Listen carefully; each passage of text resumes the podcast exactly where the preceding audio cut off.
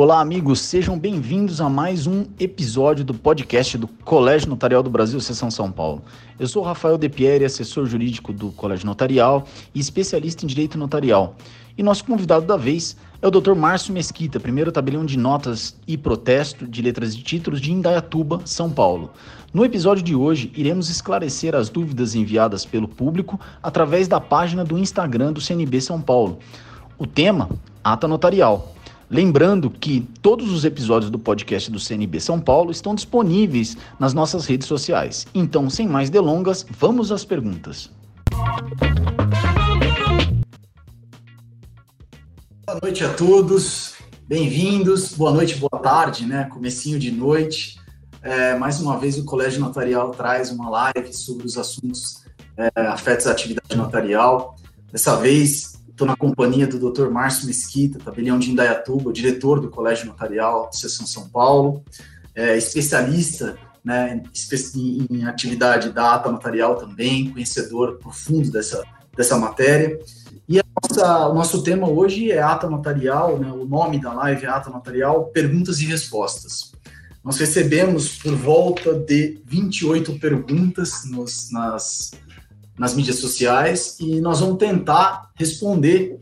Eu vou, eu vou, a dinâmica que nós, nós planejamos é que eu vou fazendo as perguntas para o Dr. Márcio, ele vai respondendo inicialmente, eu tento complementar com alguma coisa é, para a gente poder aí sanear esse, esse universo que é tão extenso aí da ata notarial, que tem milhares de aplicações, né?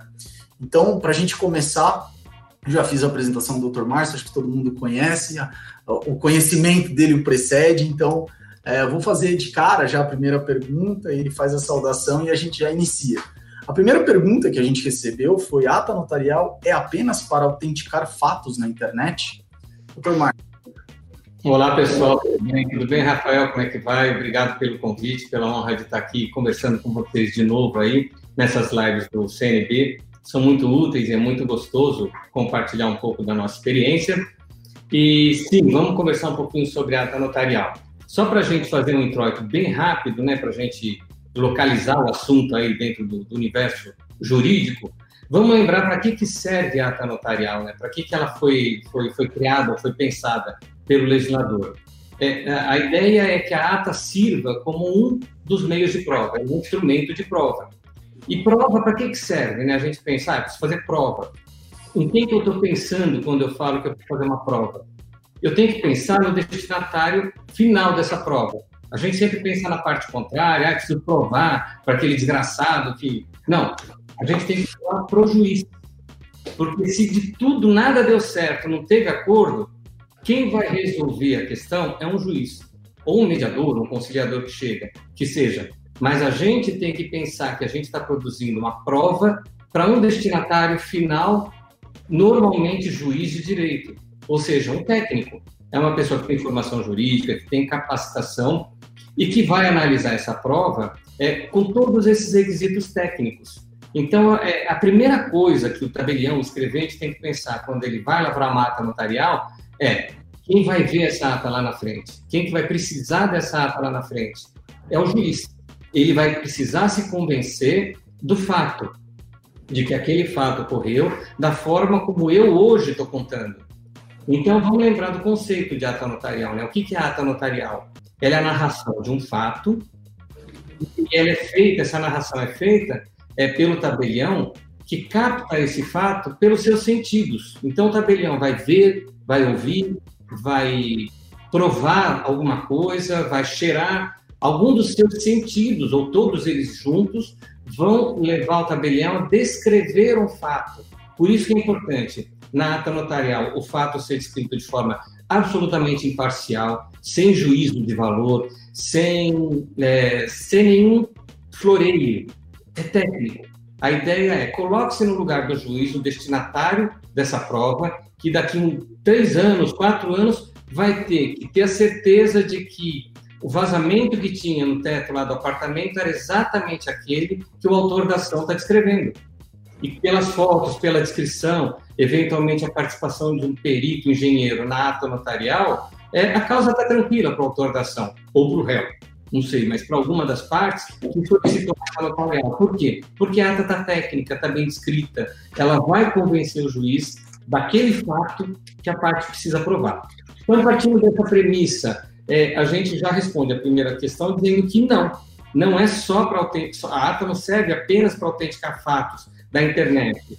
É, hoje em dia, essa, esse tipo de ata notarial ficou muito em evidência, muito comum, então pode haver essa confusão da pessoa achar que ela só serve para essa finalidade. Mas não, a ata notarial serve para a gente constatar qualquer tipo de fato, é, desde fatos da internet, computadores, rede mundial aí, mas também fatos dos mais diversos possíveis, do mundo físico. Então, a gente pode constatar uma invasão de uma propriedade, um vazamento, como eu disse, no, no teto. Você pode constatar, eu já fiz várias dessas, por exemplo, uma greve num determinado setor e, eventualmente, a existência de um piquete, funcionários impedindo a entrada de outros. Enfim, os mais variados fatos é, eu diria todos eles podem ser objeto de ata notarial, inclusive os ilícitos.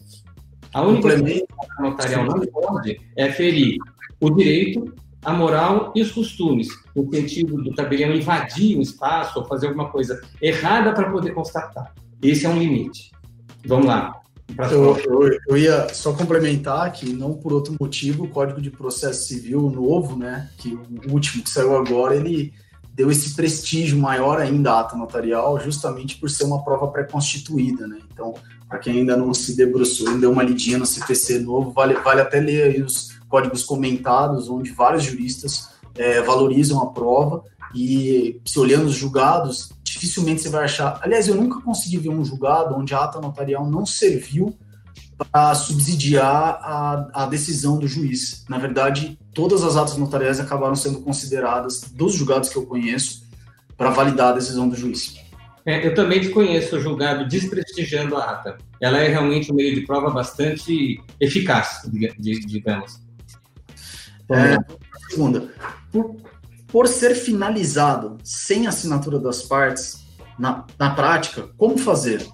É, então, na verdade, a ata notarial a gente tem que entender qual que é a, a, a ideia da ata, né? Ele é um ato do tabelião.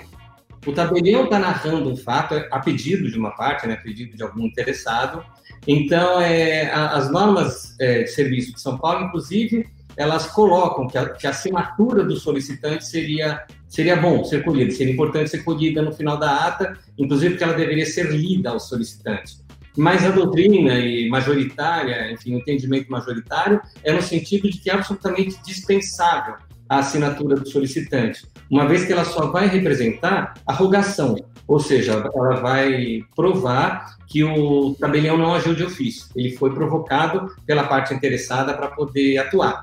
É, é, muito comum, você pode, por exemplo, ter uma solicitação de mata notarial, a parte vem até o cartório e fala, olha, eu vou ter uma reunião de condomínio, eu tenho certeza que o meu direito vai ser prejudicado, eles vão decidir algo contra mim, então eu quero lavrar a notarial.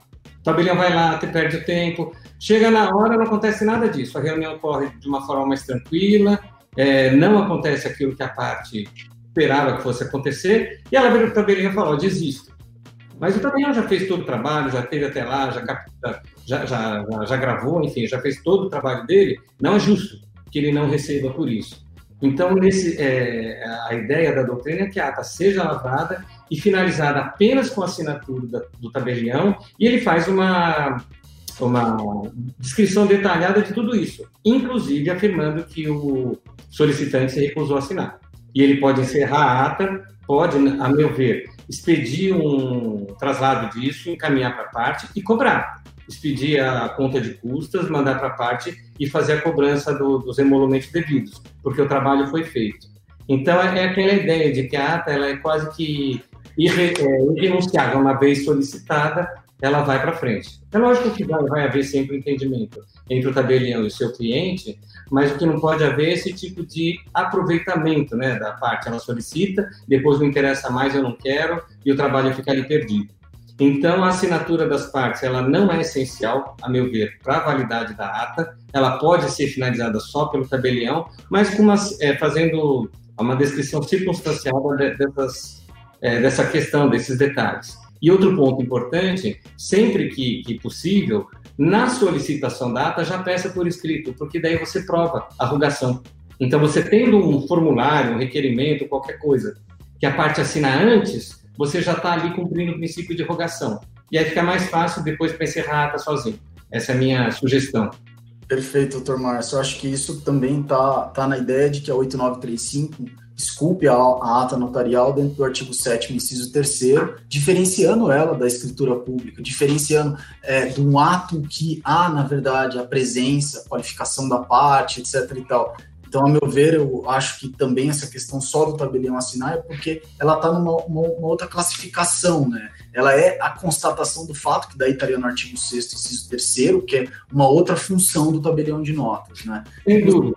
É, é como, é como os casos de autenticação reconhecimento de firma, que são também né, mini-atas notariais ou lato senso, a constatação de um fato, e apenas o tabelião assina, né? o escrevente que assina. É, é mais ou menos a mesma ideia. Perfeito. Inclusive, o senhor acabou respondendo a, segunda, a outra pergunta, que era, em tese, se poderia ser dispensada a assinatura do requerente, né? O senhor acabou falando do, da rogação, que já, já seria uma ideia de você tentar suprir essa questão, não obrigatória, evidentemente, né? Porque a rogação feita oralmente, mas é, eu vou pegar o gancho para tocar nesse assunto do documento digital, que tem muita dúvida, né? E tem, inclusive, aqui um questionamento sobre a diferenciação. Por que, que você faz um, um, uma cópia autenticada eventualmente, que é a materialização, que está tá definida assim nas normas da corregedoria, e numa outra situação você faz a ata notarial. Posso deixar para você responder essa antes? Vamos, vamos tentar bater essa primeiro? Claro, claro. Na verdade, assim, é, é, quando, já faz algum tempinho, né, quando eu entrei na, na carreira de, de é, a gente não tinha a ata notarial ainda muito bem trabalhada, estudada, então a, havia um entendimento da corregedoria de que a trasladação de qualquer arquivo digital que fosse, só poderia ser feita por meio de ata notarial. Não, não havia ainda essa figura da materialização, que é quando o tabelião tem condições de verificar na fonte, lá na origem do documento digitalmente nato, que ele é original. Exemplo mais comum que a gente pega é carta de sentença de processo judicial. Você entra lá você tem toda a assinatura do juiz, a validação desse documento, que ele é nato já digitalmente. Então, o que, que o tabelião faz no cartório? Ele não faz uma ata notarial do documento, ele faz, na verdade, a materialização, que ela equivale a uma cópia autenticada. É como se alguém tivesse trazido o original para o cartório, você fez a cópia e autenticou. A materialização é exatamente esse mesmo procedimento, só que do documento digitalmente é nato, né? Nasceu digital, então a gente materializa e bota o selo de autenticidade nele. Isso é muito diferente de uma ata notarial, por quê? Porque a ata notarial vai para o livro. Eu coloco no livro de notas toda a descrição. Esse outro esse documento que é materializado, ele é extra-protocolar, a parte leva embora e nada fica no cartório. O tabelião vê na origem, constata, materializa, entrega para a parte. É. O que, que faz confundir? Eles são muito parecidos porque nos dois casos, o que, que eu tenho é a certificação da autenticidade. Eu estou certificando pelo poder da fé pública, que aquilo é algo autêntico, é algo igual ao original. Por isso que confunde. E, como eu falei, como eu sou um pouco mais velhinho, quando eu entrei na carreira, só se podia fazer é, autenticação de documento eletrônico por ata notarial. Tinha esse entendimento, é, mas como, como, tudo evoluiu muito, e até o Código de Processo adotou a ata como dos meios de prova, é, é, veio a Senad, a gente conseguiu criar a figura da materialização e, e possibilitou o acesso às partes, porque a ata é muito mais cara. Fica difícil para a parte realmente fazer a ata notarial de tudo que ela precisa materializar. Então, foi uma conquista bárbara para o notariado a possibilidade da materialização.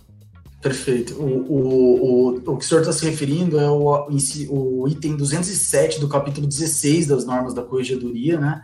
E eu acho importante dizer, eu achei perfeita a explicação, na verdade, é que esse documento, que ele é nato, ele é nato digital, tem lastro né, oficial, ou seja, você consegue constatar, tanto é que a corregedoria ela fala que você teria que verificar, a, a pôr o selo, né, porque você materializou, você imprimiu, e ali você vai mencionar, ou seja, você vai certificar a data onde você viu, você verificou, porque você está, na verdade, buscando esse lastro da origem documental. Então, é uma autenticação, acaba por ser isso mesmo, né? Enquanto que na ata protocolar, você tem um documento sem lastro, ele é um documento que ele está jogado em algum lugar que você, como tabelião, está fazendo a constatação, né? Acho que essa é uma, uma grande diferença aí entre essas duas, duas figuras que gera muita discussão aí no, no, no meio jurídico, né? Perfeito, Rafa, é isso mesmo. Tá? Vamos em frente. Ata notarial em ligações telefônicas solicitadas. Deve o tabelião identificar-se? Então, na verdade, esse é um assunto bastante, assim, delicado, porque, é, em tese, sim, o tabelião deve sempre cumprir o seu mistério é, se fazendo conhecer. Mas é, o que, que a gente costuma? Às vezes eu já tive caso aqui que a pessoa queria apenas constatar que você fazia a ligação e caía em determinado lugar. Então não tem razão para você se identificar. Você fala de onde estão falando, a pessoa identifica a empresa, fala qualquer coisa assim, você agradece e desliga. Não teria razão. Fala, olha, aqui é o tabelião, estou ligando. Então é, vai muito do caso a caso, né, do bom senso do tabelião. Mas assim, o que, que eu costumo fazer aqui no, no cartório que eu acho mais prático? Eu peço para a parte fazer a ligação, no Viva Voz na minha frente. Inclusive, com o meu celular, eu gravo a ligação toda. Então, não, não é exatamente, não, não, se trata da escuta telefônica, porque isso é ilegal, porque a própria parte, o próprio interlocutor é quem está participando dessa gravação, está ali presente, e, e, ele faz a ligação, porque o, o, outro interlocutor, a outra parte conhece, enfim, toda a reação que essa parte pretende provar, né, que o solicitante data pretende provar, muito provavelmente vai acontecer a quem atendeu vai bater o telefone na cara, ou vai falar um palavrão, enfim. A, aquela situação que é o objeto data vai acontecer. Muito diferente do que se eu ligar e falar com o tabelião. Então, por prática, por uma questão mais assim, até de, de facilitar as coisas, eu peço para a parte ligar no Viva Voz, eu acho mais fácil. Mas sim, vamos responder a pergunta. Tá? Sempre que possível, o tabelião deve fazer, conhecer a sua situação dentro do fato que ele está ali constatando. Exato. Márcio, eu vou aproveitar pegar duas perguntas que têm a ver com a questão, que é uma que acabamos de receber, na verdade a gente está tentando a gente pegar aí tudo que a gente recebeu e a gente vem recebendo perguntas novas, mas como nós estamos já com um material bem robusto, vai ser difícil. Eu estou tentando aqui acompanhar tudo, tá, gente? Na medida do possível a gente vai respondendo. Tentar. Uma pergunta feita aqui, ó, em relação a gravações feitas pela parte, posso levar ao cartório, né? E aí já coloco mais uma também, como fazer transcrição de áudios usa algum recurso especial? Então, porque está tudo mais ou menos ligado nisso, né? É, então, na verdade, o que, que muda? É, é, você vai descrever detalhadamente o que, o que lhe foi trazido. Quando você presenciou a ligação, sem dúvida nenhuma, fica mais é, crível para o juiz que ou não houve edição, que, enfim, aquilo aconteceu exatamente como o tabelião percebeu. Quando a parte traz uma gravação para a gente, o que o tabelião vai descrever? Que a parte trouxe no aparelho tal, ou no gravadorzinho, ou seja, no telefone, que ela trouxe determinado trecho gravado.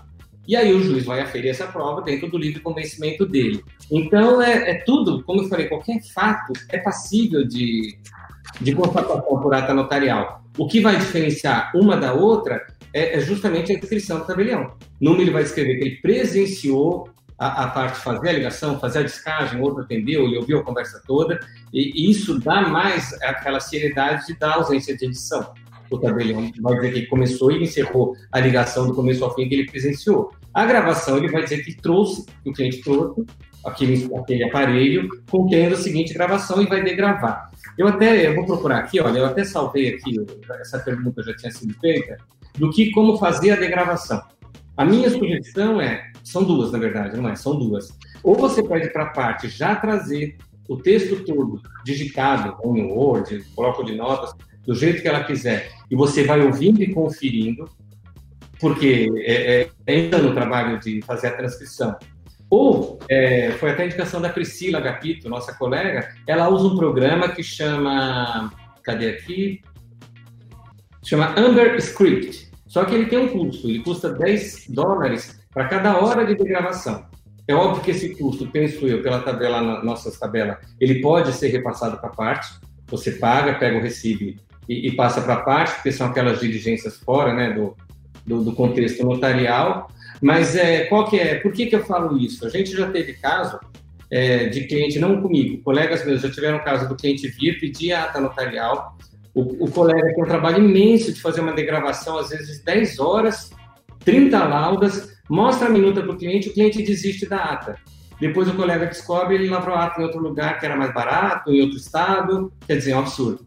Um teve o trabalho todo e o cliente pega e, e, e age com uma tremenda má fé e faz outra coisa. Então, é, a sugestão é, peça para o cliente trazer degravado ou utilize um programa desses. E outra sugestão interessantíssima, nesses casos, pega um depósito prévio. Porque se a parte desistir, pelo menos você consegue, sabe, lavra a ata e, e pelo menos não tem esse prejuízo todo. Exatamente. Doutor Márcio, essa questão que o senhor colocou, inclusive, não veio nessa, nas perguntas agora, mas eu já respondi aqui no Colégio Notarial se há a possibilidade de, vamos imaginar, a gente numa, numa reunião de associados, né? É, um pede a ata, e aí, porque, porque ele percebeu que a ata vai ser ruim para ele, o outro vem e ele fala, não quero mais, mas é um outro que estava lá fala assim, ah, mas eu quero aquela ata que ele pediu, né? Aí a gente tem um problema do princípio da rogação, né? Eu acho é, que, não, que quem solicitou o ato foi aquela pessoa. Agora, nada impede que a outra parte peça certidão, porque a ata vai estar completa nos termos que o senhor já explicou, né? Porque vai ser consignada no livro. A outra parte pode chegar e falar: olha, eu quero uma certidão da ata que está aí, porque o ato é livre, né? Sem dúvida, sem dúvida. É, não importa quem rogou. É, por quê? Porque a ideia é que, que o tabelião é imparcial. Então, o fato descrito é, é, é aquele fato. Se ele vai servir de prova para a parte A ou para a parte B, a gente só vai saber olhando para o fato.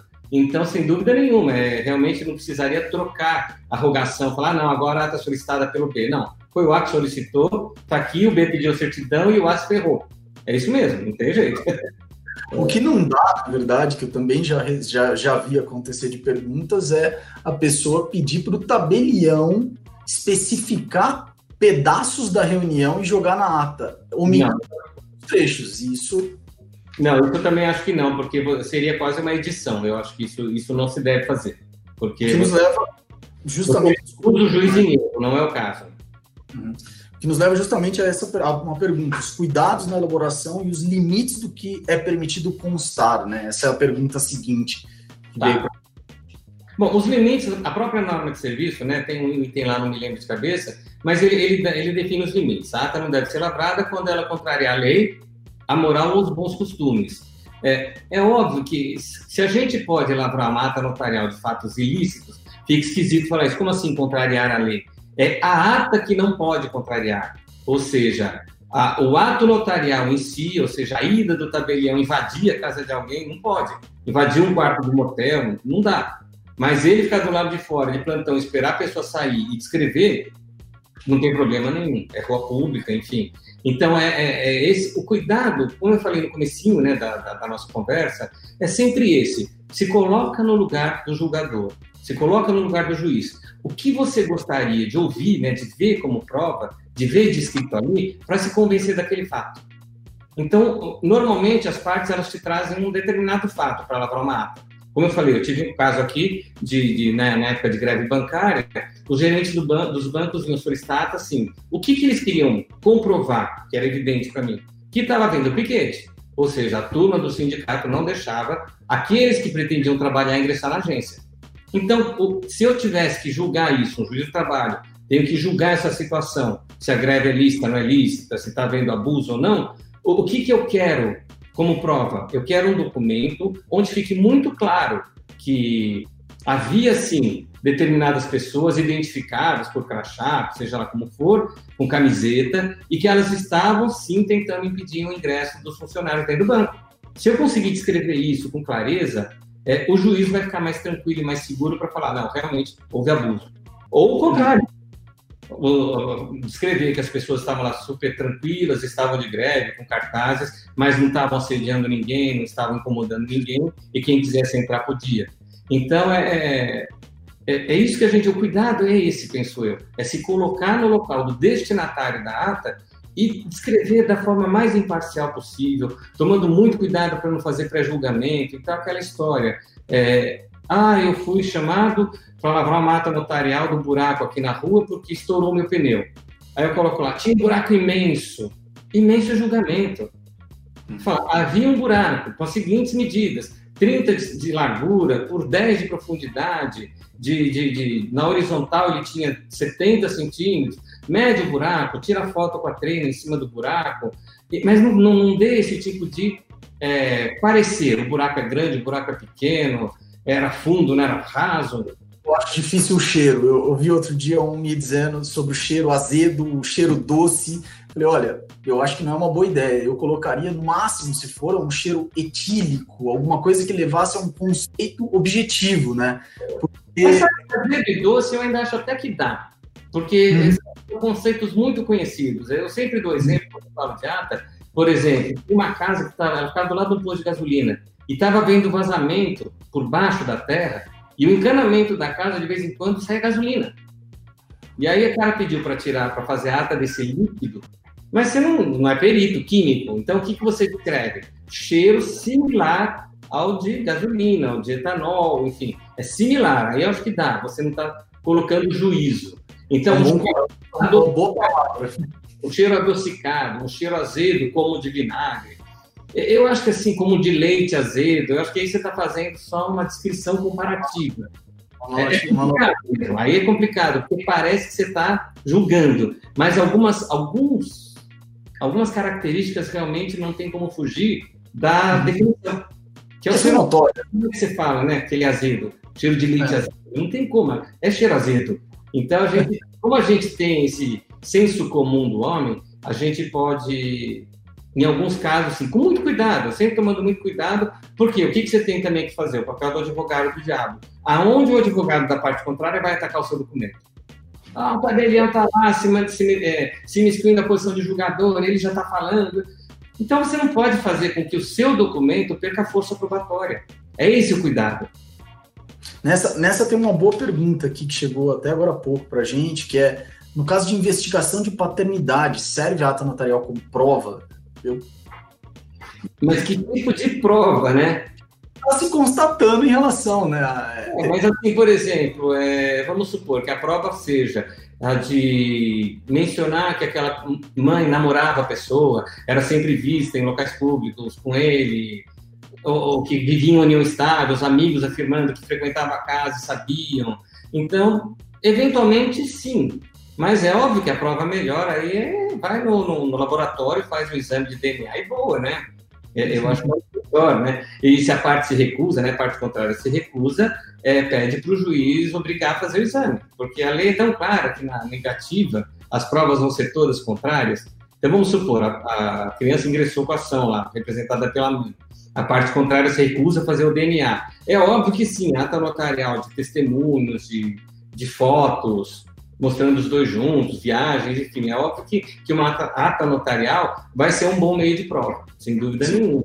Perfeito. E aí vem uma pergunta bem legal, que ela foi repetida até algumas vezes, inclusive agora, que é sobre a declaração de pessoas. Se é possível a ata notarial conter também declarações de terceiros. Essa mesma linha, a pergunta se a declaração de uma testemunha que mora em outro estado pode constar. E calma, e mais uma também na mesma linha, que é uma preocupação de uma pessoa que está com um advogado aqui, que fala que declarações de uma pessoa que admitam a formalização por escritura declaratória poderiam também ser feitas por ata notarial. Tem advogado exigindo ata em razão da previsão no CPC. Tudo mais ou menos na mesma linha, né? Incluindo... É, na verdade, é, é, é, de novo, voltando àquela ideia de que a ata notarial, muito embora ela sempre tenha existido né, no nosso ordenamento jurídico, porque ela decorre do próprio poder autenticador do, da atividade notarial, ela não era conhecida, né? ela era muito pouco explorada. É, como eu falei, quando eu entrei na, na carreira, em 2005, não se falava em ata, não se lavrava ata, era muito raro. Eu acho que a primeira ata que eu vi, e que nem teve esse nome, foi uma, quando eu ainda era promotor de justiça, eu trabalhava na infância e juventude, e nós tivemos um, um caso aí de, de exploração né, de pornografia infantil, e eu me lembro de um trabalho bem bacana, porque foi a promotoria de São Paulo junto com a promotoria da Bahia, e houve daí um mandado de busca e apreensão no, no imóvel lá na Bahia, e aí o, o, colega de lá da Bahia teve a ideia de levar o tabelião para fazer a constatação de que estava de que o computador estava lá, de que tinha imagem das crianças, tudo foi muito legal. Foi um trabalho coletivo e acho que hoje, pensando, foi a primeira ata notarial que eu vi na vida. Foi essa constatação da busca e apreensão desse computador lá na Bahia. Mas não tinha esse nome, não se dava o nome. Eu acho que uhum. escritura de constatação, qualquer outra coisa assim. E, justamente essa ideia da escritura declaratória vem desse, dessa prática, sabe, desse, é, desse costume notarial de se lavrar com o nome de escritura declaratória. Mas se a gente for para o conceito hoje, inclusive, é, adotado pela própria Corregedoria Geral, quando do parecer que deu origem ao provimento 40, a Corregedoria deixou muito claro que ela adotou o conceito de ata notarial que é defendido pelo Brandelli, qual seja, distinguir da escritura pública. Ata notarial é o instrumento público pelo qual o tabelião escreve fatos. Escritura pública é o documento público, né, pelo qual o tabelião é, qualifica é, acordo de vontade. Então, o que, que diferencia a escritura da ata? É o caráter negocial. A escritura pública sempre tem um negócio jurídico no, no, contido nela. Então, quando há declaração de vontade das partes com intuito negocial, você está diante de uma escritura pública. Se você tem declaração da parte sem nenhum conteúdo de, de, de negócio jurídico, você está diante de, um, de uma ata notarial. Por que, que as pessoas fazem essa confusão? Por conta desse costume, sabe? Essa coisa consuetudinária da gente ter escritura declaratória. Todas elas, na verdade, são atas notariais. Mas temos que lembrar uma coisa importante também. Pouco importa o nome em iuris que você der para esse instrumento. A corregedoria tem um entendimento muito tranquilo e pacífico que, que vale o conteúdo do instrumento público. Se você chamou de escritura declaratória, mas ele tem o conteúdo de mata notarial, vai valer como prova, porque essa é a finalidade da ata. Se você deu o nome de ata notarial e ela é uma escritura, de, é, uma, uma, uma ata notarial mesmo, ou seja, uma ata de declaração, está valendo. Fica esquisito você dar o nome de ata notarial quando, na verdade, você tem uma escritura pública de, de compra e venda. Fica esquisito, porque... tudo mais. Né? A ideia do Instituto. Mas o contrário, ou seja, você chamar de escritura de declaração, o que na verdade é uma ata, não invalida. Tecnicamente, sem dúvida nenhuma, essa advogada está certa. É ata notarial de declaração. Porque é, a parte está dando um testemunho, ela está tá provando um fato. É um meio de prova ali. Exatamente. doutor, eu, eu, eu, complemento dizendo, eu acho que durante o que você está fazendo data, porque eventualmente você está se constatando vários fatos, e essa pergunta ela tem sido reincidente, que, ah, mas eu posso pôr uma pessoa falando? Eu não vejo problemas, né? Eu acho que só o tabelião tem que tomar muito cuidado e dizer, olha, e também naquela ocasião tinha uma pessoa assim, assim, assada, identificar a pessoa tal, tal, que declarou, abre aspas, sei lá, e aí... Né? O principal exemplo disso, Rafa, é justamente a ata de uso capião. Ata notarial de uso capião, você tem que colher declaração das partes. Por quê? Porque qual que é o, objeto da ata de uso capião? O que, que você tem que provar? Vamos de novo né, nos colocar no lugar do julgador. Nesse caso vai ser o registrador de imóveis. Do que, que o registrador de imóveis tem que estar seguro? De que existe uma posse, que ela é mansa, pacífica e que ela é, portanto, suficiente para preencher os requisitos legais daquele tipo de uso capião que está sendo pleiteado. E como que ele vai ter certeza de que essa posse existe, de que ela é mansa e que não há nenhum tipo de, de controvérsia? Primeiro, pelas certidões. É óbvio, não tem nenhuma ação distribuída, nenhuma reintegração de posse, ou seja, está tudo quieto. Já é um indício muito grande de que a posse é mansa. Mas como você vai aferir o ânimos domini, que é necessário para os campeão? Só ouvindo os vizinhos, as pessoas que convivem ali naquela região. Então você vai ouvir o vizinho e ele vai falar, olha, o Paulo ali, ele mora nessa casa como dono. Aliás, eu acho que ele é o dono. Ele está aqui há tantos anos, ele, ele reside aqui, ele fez reforma, ele investe na casa. Ou seja, para mim, ele é o dono. E você vai constar isso da ata notarial, não é uma escritura, é ata. E é um testemunho. Então, é para tudo. Tem uma pergunta que fizeram mais cedo aí, falando da questão da atividade rural, né? Também, isso. testemunhos para comprovação de atividade rural são por meio de ata notarial, sem dúvida nenhuma. Porque a pessoa vai, ah, eu conheço o seu Zé, ele trabalhou na roça a vida inteira, faz mais de 30 anos que eu conheço, ele sempre capinou, teve lavoura de mandioca, depois batata, enfim.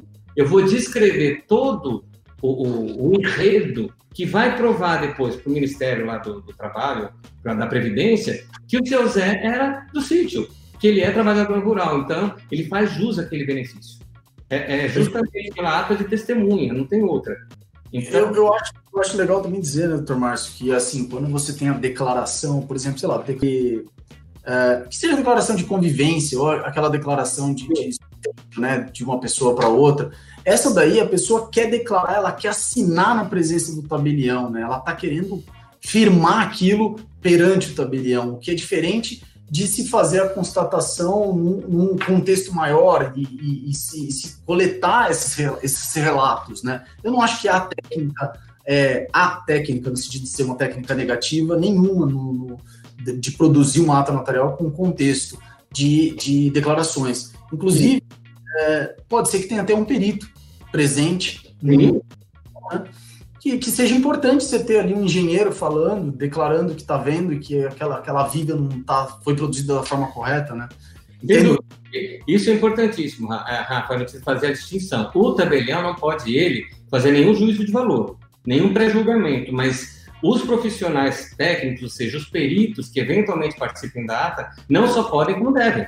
Eles devem já dar o parecer deles do porquê que eles entendem que aquele fenômeno está acontecendo. Então, por que está vazando no teto? Ele vai dizer, olha, está vazando porque, feita toda a verificação, percebemos que o cano do, do, do esgoto de cima está rachado, está quebrado. Enfim, ele, ele vai dar já o parecer, ele pode afirmar. O tabelião não, mas ele pode. E o tabelião vai colher tudo isso, preferencialmente, inclusive, a assinatura dele no final. Junta o laudo na ata e colhe a assinatura do perito. Legal, doutor Márcio. Vamos, vamos uh, falar um pouquinho da uso capião, então, da ata de uso capião, que a gente já começou a falar dela. Vamos e aí, pergunta-se aqui se é possível a ata notarial de uso capião de imóvel que se encontra em nome da CDHU. Sim, tem um precedente já da, da, da, própria corregedoria, eu tava aqui, tinha anotado isso, deixa eu ver se eu acho, senão vamos de cabeça. Peraí. É o Apelação Civil 0215657. Traz... Ah, perguntas aí, é mais fácil. Exatamente. Então, já há um precedente de que sim, de que os imóveis da CDHU, ou seja, dessa sociedade é, de economia mista, né, se não me engano, eles são, são passíveis de serem usucapidos. Então, qual que vai ser a, a, Vamos deixar bem claro assim: a ata notarial possível é. É certeza de que ela vai dar registro no extrajudicial? Não. Porque a gente não sabe se vai haver ou não impugnação da CDHU. E é óbvio que para que possa haver o registro né, do procedimento extrajudicial de uso capião, não pode haver impugnação do interessado, principalmente do proprietário do terreno. Tanto que teve essa, essa polêmica enorme no começo, que a lei entendia que a ausência de impugnação equivalia à impugnação, e isso nunca é da registro ata nenhuma, eles acabaram alterando, e hoje o silêncio é tido como concordância. Então, vamos supor, você faz a ata, imóvel da CDHU apresenta no registro de imóveis. Pode ser que o procurador da CDHU venha e fale, olha, realmente, a gente reconhece que o cara é dono.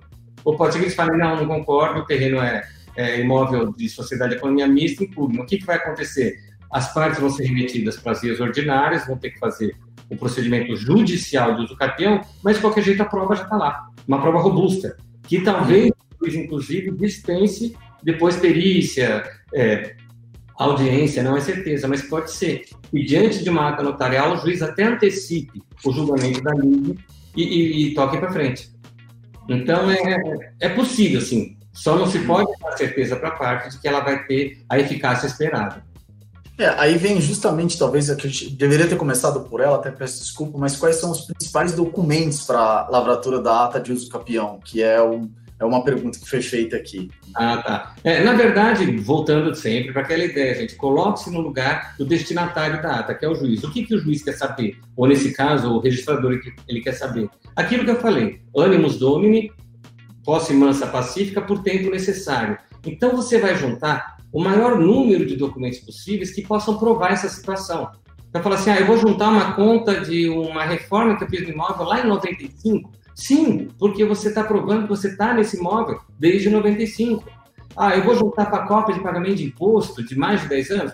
Por que não? Ou seja, todos os documentos, as normas de serviço, elas dão um rol bem grande de documentos que são imprescindíveis. Então, óbvio, as certidões dos distribuidores para provar a mansuetude da posse, é mapa com o memorial descritivo do imóvel, planta. É, é, o básico, sem dúvida nenhuma, está lá, não precisamos repetir, mas tá, já está nas normas, os documentos básicos. Mas pense é, como quem vai ter que julgar. O que mais me convenceria de que esse imóvel é do cara? Cartas recebidas, endereçadas para esse imóvel com o nome dele. Enfim, toda a gama possível de documentos que possam provar que ele mora, que ele reside nesse endereço como proprietário pelo tempo X, Y aí que a exige. Perfeito. Márcio, tem uma boa aqui. CNJ tem atribuição de limitar a ata notarial para o escopião a serventia de localização do imóvel. Essa aqui é ácida, hein? Ah, é legal. Essa daí existe uma divergência aí. Eu, sinceramente, sou defensor da territorialidade nesse caso, justamente com base em tudo que eu falei até agora. Ou seja, se a ideia é constatar, o tabelião ele só pode constatar fatos dentro da circunscrição dele, dentro da comarca dele. Então, eu não posso sair da minha comarca para constatar que determinada pessoa tem ânimos domini no imóvel da, da comarca vizinha. Por quê? Porque eu, eu vou estar tá lá, eu vou estar tá praticando diligência fora da minha comarca. Ah, mas vamos falar, ah, mas e se for um prédio de apartamentos e as pessoas vierem até o cartório junto com o síndico, com os vizinhos? É possível, em tese, mas é um tanto esquisito, né? Por que, que não foi no tabelião da cidade? Então, eu sou defensor da, da, da, ideia de que a ata notarial de uso capião tenha territorialidade e qualquer outra que demande diligência externa. Qualquer ata que demande uma diligência externa, ela tem territorialidade. Por quê? Porque o tabelião não pode executar ato fora da, da circunscrição dele. É, mas é, eu ia só complementar que a própria norma de serviço da Corregedoria, no capítulo 20, não foi nem no nosso capítulo, mas lá no 20, ela acabou colocando que essa territorialidade é exigível. Então, o registrador imobiliário vai aceitar a ata notarial do tabelião da circunscrição do imóvel. Está lá no como, 215, 200... É, como eu estou pulando aqui, eu vou falar, é o item 425, inciso 1. Lembrando que quem mandou isso aqui foi o Dr. Márcio, tá, gente? Ele que fez a pesquisa, eu só estou repetindo. aqui com o papel na mão tá mais fácil para você, mas exatamente isso, é o 425 do capítulo 20. Então, ali, a própria corregedoria adotou também a ideia da territorialidade para esse fim. Eu tenho todo o respeito do mundo pelos que pensam em sentido diverso, mas, sinceramente, como julgador, eu não aceitaria uma ata lavrada em outra circunscrição. Porque Show. é... Dá para a gente emendar uma outra pergunta que tem aqui. E se a ata está em dois municípios? Como é que tá. fica essa conversa? A ata é imóvel, né? Aí sim, quando é conurbado, quando existe é, essa questão de, de mais de um município, aí, pelo próprio princípio da razoabilidade, eu acho que a parte tem o tabelião que, que foi escolhido, que seja de um dos municípios, pode constatar o todo, porque na verdade ele vai dar um giro pelo imóvel todo, vai ser juntado planta, mas ele está lavrando a ata pedido dentro da circunscrição dele. Até seria meio esquisito você exigir que cada que, que, que fosse lavrada pequenas atas, uma em cada circunscrição. Agora, detalhe importante: se, se esses imóveis, vamos supor, cada um deles, já tem a matrícula própria em cada um dos municípios, então, na verdade, ele está usucapindo vários imóveis. Aí precisariam várias atas notariais, uma em cada município. Eu estou partindo do pressuposto de um imóvel desconfigurado, grande, uma fazenda entre dois ou três municípios. Aqui, aqui na minha região, às vezes acontece. A gente tem coisa que vai prender a tuba, Monte Mori, Copeva, a gente tem uma certa conurbação. Eu estou pensando nesse tipo de situação. Um imóvel que não é certo, é transcrição antiga, às vezes a transcrição está lá em Capivari ainda. Então, sem dúvida nenhuma, mas uma grande parte do imóvel está aqui em Dayatuba ou está em Campinas, enfim. Aí eu penso que nesses casos, onde o imóvel não é certo, o tabelião pode, pode atuar. Agora, se cada um tem a sua matrícula, cada qual dentro da sua circunscrição, aí sim são vários usos campeões, não é um só. Inclusive, mais vai poder unificar esses imóveis. Entendeu? Ele não poderia unificar. Sim, sim. E, e, e, assim, o nosso consulente, ele, ele faz, um outro consulente faz uma pergunta de mudança de município, mas saindo da ideia de ata de uso campeão. Então ele uhum. fala definindo um veículo é, que começa na minha circunscrição e esse veículo vai passando por vários municípios. Eu tive uma, uma, uma consulta assim, há muito tempo atrás, uma colega me ligou com, com um caso parecido. E eu fiquei quebrando a cabeça, porque em princípio eu falei, não, não pode. Mas também, de novo, aplicando o princípio da razoabilidade, da economicidade, se a viagem parte do município onde foi solicitada a ata, eu não, não vejo nenhum tipo de problema de, do tabelião acompanhar, o escrevente acompanhar essa viagem inteira e depois de escrever tudo e lavrar. A ata vai ser lavrada no, naquele município onde foi solicitada. O fato, ele foi, foi embora pelo tempo, né, pelo tempo, pelo espaço. E seria absolutamente inviável.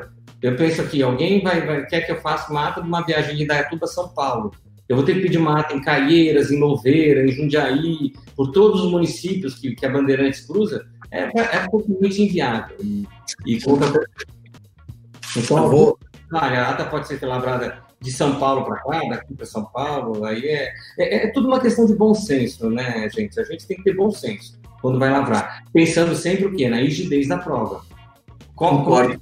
A parte contrária vai atacar essa ata. Eu tenho como defender essa ata? Claro que tem, princípio da razoabilidade, economicidade, é, a rigidez, o tabelião foi e voltou, mas ele estava atuando na comarca dele, enfim. É, uhum. são, já, são já um caso enfrentar. Eu já acompanho um caso assim, doutor Márcio. Estava é, se verificando a utilização de CD-ROM, CD de filme, de DVD falso dentro do ônibus. E aí chamaram um tabelião. Sim. Recentemente fez uma viagem intermunicipal, né? Então, é, e aí houve esse questionamento aqui no colégio, mas aí a resposta foi exatamente nessa linha. Olha, não teria como a gente parar em cada município e pedir para entrar um tabelião. Assim, encheu. É, inviável, inviável. É, é, passando a última aqui de uso campeão, só para a gente não deixar, a ata de uso campeão pode ser registrada? Ah, então, isso também é uma dúvida interessante. As pessoas pensam que a ata é que é registrada.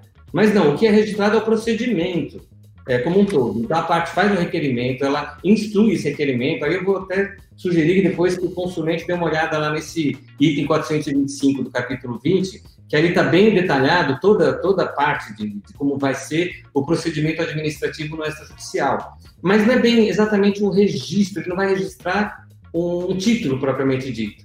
Ele vai, é, a, a, aquele procedimento vai permitir que o registrador se convença da existência de uma posse mansa, pacífica, e ele vai abrir uma matrícula narrando isso, ou seja, é, ou abrir uma matrícula nova, se for imóvel novo, ou até registrar na matrícula já existente, mas o que ele vai registrar é o procedimento como um todo. A ata notarial é um dos requisitos desse procedimento, mas não é ela registrada. Tá? É saber isso. Vamos, vamos mudar de assunto para a gente falar umas coisinhas mais polêmicas, mais divertidas aqui da lei do campeão. O, o tabelião ele pode acessar o próprio Facebook dele, o próprio Instagram, ou seja, seja a rede social dele, para constatar fatos a pedido do solicitante?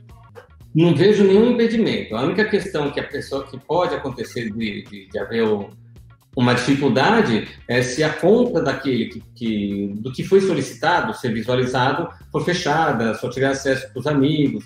Então, aí eu volto para aquela ideia da gravação da, da, da, da, ligação telefônica. Eu sempre acho melhor pedir que a parte, utilizando uma máquina da serventia para evitar é, qualquer tipo de fraude, qualquer tipo de preparação de ambiente dentro do, da máquina. Então, eu, eu tenho uma máquina aqui no cartório que ela fica numa rede diferente da minha rede, para evitar também hacker, coisa assim. Então, a partir por essa máquina, ela faz o login dela, coloca a senha, a gente não olha a senha, óbvio, mas até olha o login e vai descrevendo tudo isso, que a parte na máquina tal, no computador tal, dá uma descriçãozinha básica dele, que é de propriedade da serventia, ingressou no Facebook com a conta dela. E aí eu vou descrevendo link por link, cada clique que a pessoa dá, que página apareceu, mas uhum. em tese não é um impedimento do tabelião fazer isso da conta dele. Eu Pode, acho que eu, eu consigo, assim, uma vez o cliente me solicitou por, por telefone. Ele me ligou e falou: Olha, Márcio, eu preciso constatar um negócio rápido que está no Mercado Livre e eu tô com medo que eles tirem do ar. Aí eu entrei no Mercado Livre pela minha conta, fiz todos os prints e fiz a ata como com a minha conta pessoal do Mercado Livre. Não teve problema nenhum e a ata foi válida, não, não deu processo. No fim, a outra Sim. parte entraram em acordo, mas foi, ficou rígida a ata. Então, eu não vejo problema. É, é, só vai esbarrar nessa questão de, eventualmente, a página ser restrita. E aí não eu tem... É, essa questão, porque o senhor respondeu no começo, na verdade, né? Quanto mais é, limpo for o procedimento, mais evidente que aquilo é um fato, melhor. Então, é, contamina. Então, a hora que a pessoa acessa, naquele momento você já está fazendo a ata, né? Exatamente. Você vai contar que você está acessando da sua conta. Então, aí pode a outra parte questionar, falar, ah, mas o tabelião acessou. Então, eu acho que o mais recomendável é que a pessoa acesse mesmo, na minha opinião. Mas nada impede que o tabelião acesse. Até tem uma pergunta que veio agora, se o tabelião tem que pedir, e essa acho que é, uma, é até, assim, é, não tão complicada, que é se o tabelião deve exigir a senha da parte, se, te, se a pessoa tem que dar a senha para o tabelião acessar. De jeito nenhum, ainda mais para LGPD, gente, pelo amor de Deus. Não, você, você disponibiliza o ambiente para a parte colocar o login dela e ela coloca a senha, não é só você vira de costas. Nem olha assim, vira para o lado, porque é uma questão absolutamente pessoal. Vamos supor que a parte fez esse acesso pelo seu computador e daqui a três ou quatro dias alguém hackeia a conta dela, ela vai foi o tabelião. De jeito nenhum. Então, é, é, não, não se pede senha de ninguém. São coisas absolutamente pessoais. Perfeito. Agora vamos falar um pouquinho aqui sobre a história dos prints. Essa é uma pergunta que está que tá no ar aí. Eu estou recebendo um comando aqui que a gente tem mais cinco minutos, mas acho que dá para a gente alongar um pouquinho, que está bem interessante, né, Márcio? Mas a gente pode falar um pouco mais. É, eu posso colocar prints ou tem que transcrever as conversas de WhatsApp? Vamos, vamos colocar tudo nesse bolo, não só o WhatsApp, né? Tudo aquilo que tem a fotografia, que tem a print, como que trabalha-se imagens, né? Ou eventualmente até sons, como é que vídeos, como é que o senhor enxerga isso dentro da ata notarial? É, novamente vamos voltar para aquela ideia da prudência notarial, ou seja, bom senso. É sempre o bom senso que vai direcionar a lavratura do ato aí pelo tabelião. Então, é, se a imagem que se está pretendendo é, colocar, fazer prova dela, for muito autoexplicativa, for muito importante, você vai colocar o print dela sem dúvida nenhuma e pode até fazer uma pequena descrição. Se ela for muito, absolutamente autoexplicável, a descrição é desnecessária. Não precisa descrever. O ideal é sempre colocar uma, uma, uma mini descrição, que seja, falar por que, que aquela imagem, qual é o contexto dela, que ela está sendo colocada no livro, e descrever. Há casos, pelo contrário, que você só vai descrever. Por exemplo, imagens impróprias. Outro dia eu tive uma ata notarial e um pai solicitando é, para lavrar uma ata, porque o celular que a mãe deixava com a filha, o namorado mandava fotos de nude dele para a mãe. E o celular ficava na mão da filha. Aí eu não ia colocar o cara nu, né, na ata, peladão ali. Então o que, que eu fiz? Eu descrevi as fotos Gravei numa mídia e fiz assinatura digital para provar que aquela mídia era era lista, ou seja, foi feita por nós aquela gravação de imagem dentro daquela mídia e descrevi pormenorizadamente as imagens na ata, mas não coloquei as imagens. Então, é, é sempre uma questão de bom senso, para que a gente não fira moral, os bons costumes, lembrando que a ata ela é pública, né? Então, se alguém vier pedir certidão, uma ata cheia de imagens estranhas, é, fica esquisito. E mais difícil ainda se for um vídeo, porque como é que você vai botar o vídeo na ata? Então você vai ter que descrever esse vídeo, salvar em uma mídia, de preferência também assinar digitalmente, guardar uma cópia nos seus arquivos para comprovar no futuro que o vídeo que a parte apresentou para o juiz era igual ao que você tem na serventia. Então são essas questões que vão dar o quê? Rigidez para sua prova. Pense nisso. O que, que você está oferecendo para o seu cliente? Uma prova. Ela tem que ser justa, ela tem que ser firme. Então você vai fazer ela o máximo possível, não vai obrigar o cliente a colocar 18 milhões de prints, fazer uma ata notarial de 40 laudas que vai ficar caríssima, mas algumas imagens básicas e necessárias você vai colocar, vai descrever, pode até dizer que havia mais imagens, mas que eram semelhantes ou parecidas, mas é, é bom senso, é sempre uma questão de bom senso. Acho que o que não pode, né, doutor Márcio, por outro lado, é uma ata de uma folha dizendo só assim, olha, todas as imagens estão arquivadas no cartório. Isso é. eu acho que é concorrência desleal. Sem dúvida, é. o cara está fazendo uma ata mais barata que os colegas para poder uhum. chamar clientela. Isso, para mim, é, é muito é. evidente que está errado. Porque é. É, é. quem pega a ata vai ter que pedir a certidão de um, cada uma dessas imagens. A ata ela tem que fazer prova por si só. Você lê a ata e já entende. A não ser, óbvio, nesses casos em que a imagem própria, mas a mídia já está indo junto.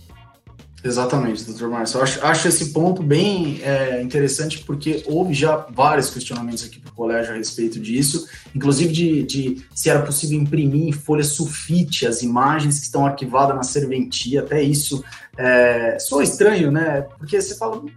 Você está fazendo. Meu tabelião prestar uma informação de fé pública em sulfite. É um pouco.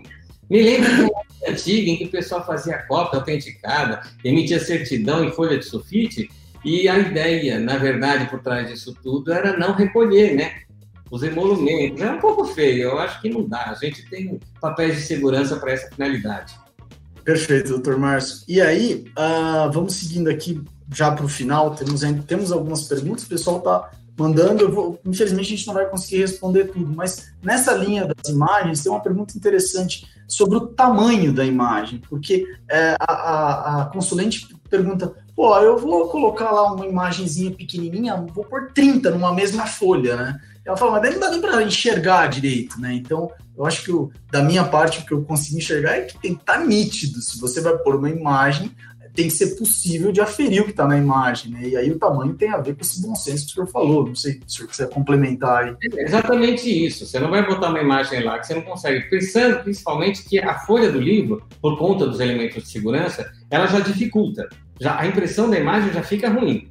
Então ela tem que ter um mínimo de possibilidade, eu não digo dela ser exata, nítida, mas vamos supor, você precisou da ata num processo, você juntou lá a, aquela ata com as imagens. Tem que ser muito fácil para o juiz constatar que a imagem que está dentro da ata é exatamente igual à fotografia colorida que o cara mandou revelar e que ele juntou no, no, no, na petição dele. Então, no mínimo, essa possibilidade do juiz olhar para a ata e olhar para a foto e falar são exatamente iguais, isso é o mínimo que a ata notarial tem que propiciar. Agora você bota um monte de quadrinho que parece um, um negativo daqueles antigos de fotografia. Você tem que ficar na luz para tentar entender quem está lá, não dá, né? É isso aí. Tem uma. Uh, para a gente ir caminhando aqui, nós já, já batemos uma hora de live. Gente, vai cair no Instagram. Gente, tchau para quem está no Insta. Se pode ser feita a reratificação e o aditamento de ata, essa eu acho bem interessante. Ah, essa pergunta é bastante interessante. Eu entendo que pode, inclusive já fiz aqui no cartório porque como a ata notarial é algo que o tabelião vai transcrever para o papel de acordo com os seus sentidos, ah, só para resumir, o que, que aconteceu no meu caso? A gente fez a transcrição da, de, uma, de, de várias trocas de e-mail e o que, que aconteceu? Olha que interessante, quando a parte fez o Ctrl-C para o Ctrl-V para colar exatamente a imagem do e-mail que ele estava vendo, o programa que eu utilizo aqui no cartório, ele fez a depuração do hiperlink do e-mail e mudou o nome da pessoa que mandou o e-mail. Nossa. Ele depurou e, e, parecia que quem tinha mandado e-mail era, era exatamente o mesmo final, ou seja, era da mesma empresa, mas mudava o primeiro nome. Aí me deu trabalho, porque eu tive que refazer, fiz uma errada essa ata, e, tive, e coloquei, expliquei que isso tudo aconteceu por conta da depuração que meu programa fez do hiperlink. Então hoje eu não trabalho mais com Ctrl-C, Ctrl-V, só print, porque eu, eu, tive esse problema. Mas como eu tinha as imagens todas salvas, nas imagens ficava muito claro que quem tinha, vamos supor, quem tinha mandado o, o e-mail era rafael.cnb. Na hora que eu fiz o Ctrl V no, no, dentro do programa, ficou lá leonardobuda.cnp como remetente. Por quê? Porque dentro da empresa eles alteraram o remetente usando o mesmo o mesmo e-mail que era do outro, do antigo funcionário. Me deu um pau enorme, porque daí a empresa queria dizer que a ata tinha sido fraudada. Foi uma confusão, mas eu fiz a RERA, juntei inclusive um laudo da empresa que me fornece o software e o juiz da causa aceitou.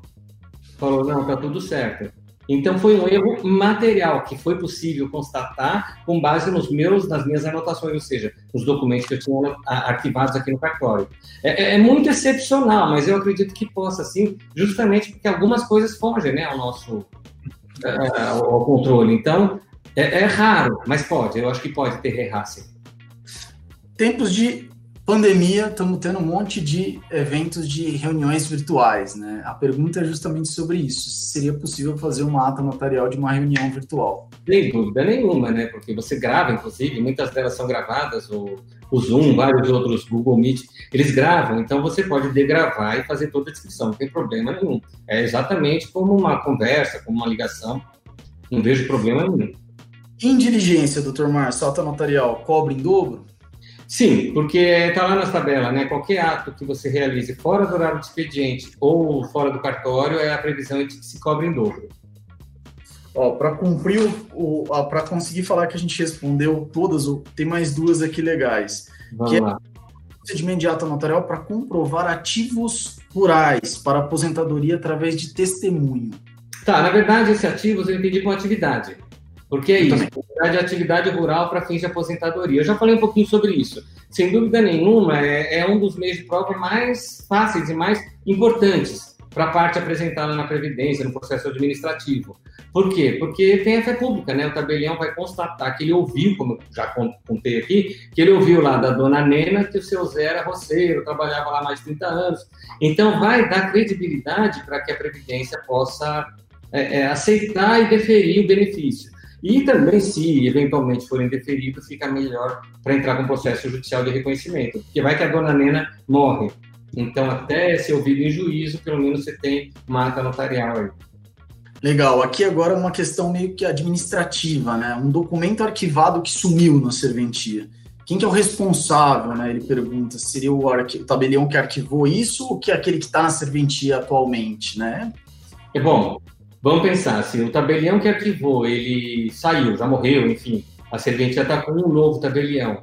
É, sem dúvida nenhuma, eu penso que a responsabilidade, como a, a, a delegação ela é originária, a, a responsabilidade pelos atos anteriores à delegação, que é o caso do suministro desse arquivo, é, é de quem estava na delegação à frente na época, enfim, na época do, do da falha. Você não pode imputar para o novo tabelião, porque senão você estaria aceitando a tese da responsabilidade objetiva, e não foi isso o que a Lei 8935 deu. Né? A nossa responsabilidade ela é, é subjetiva.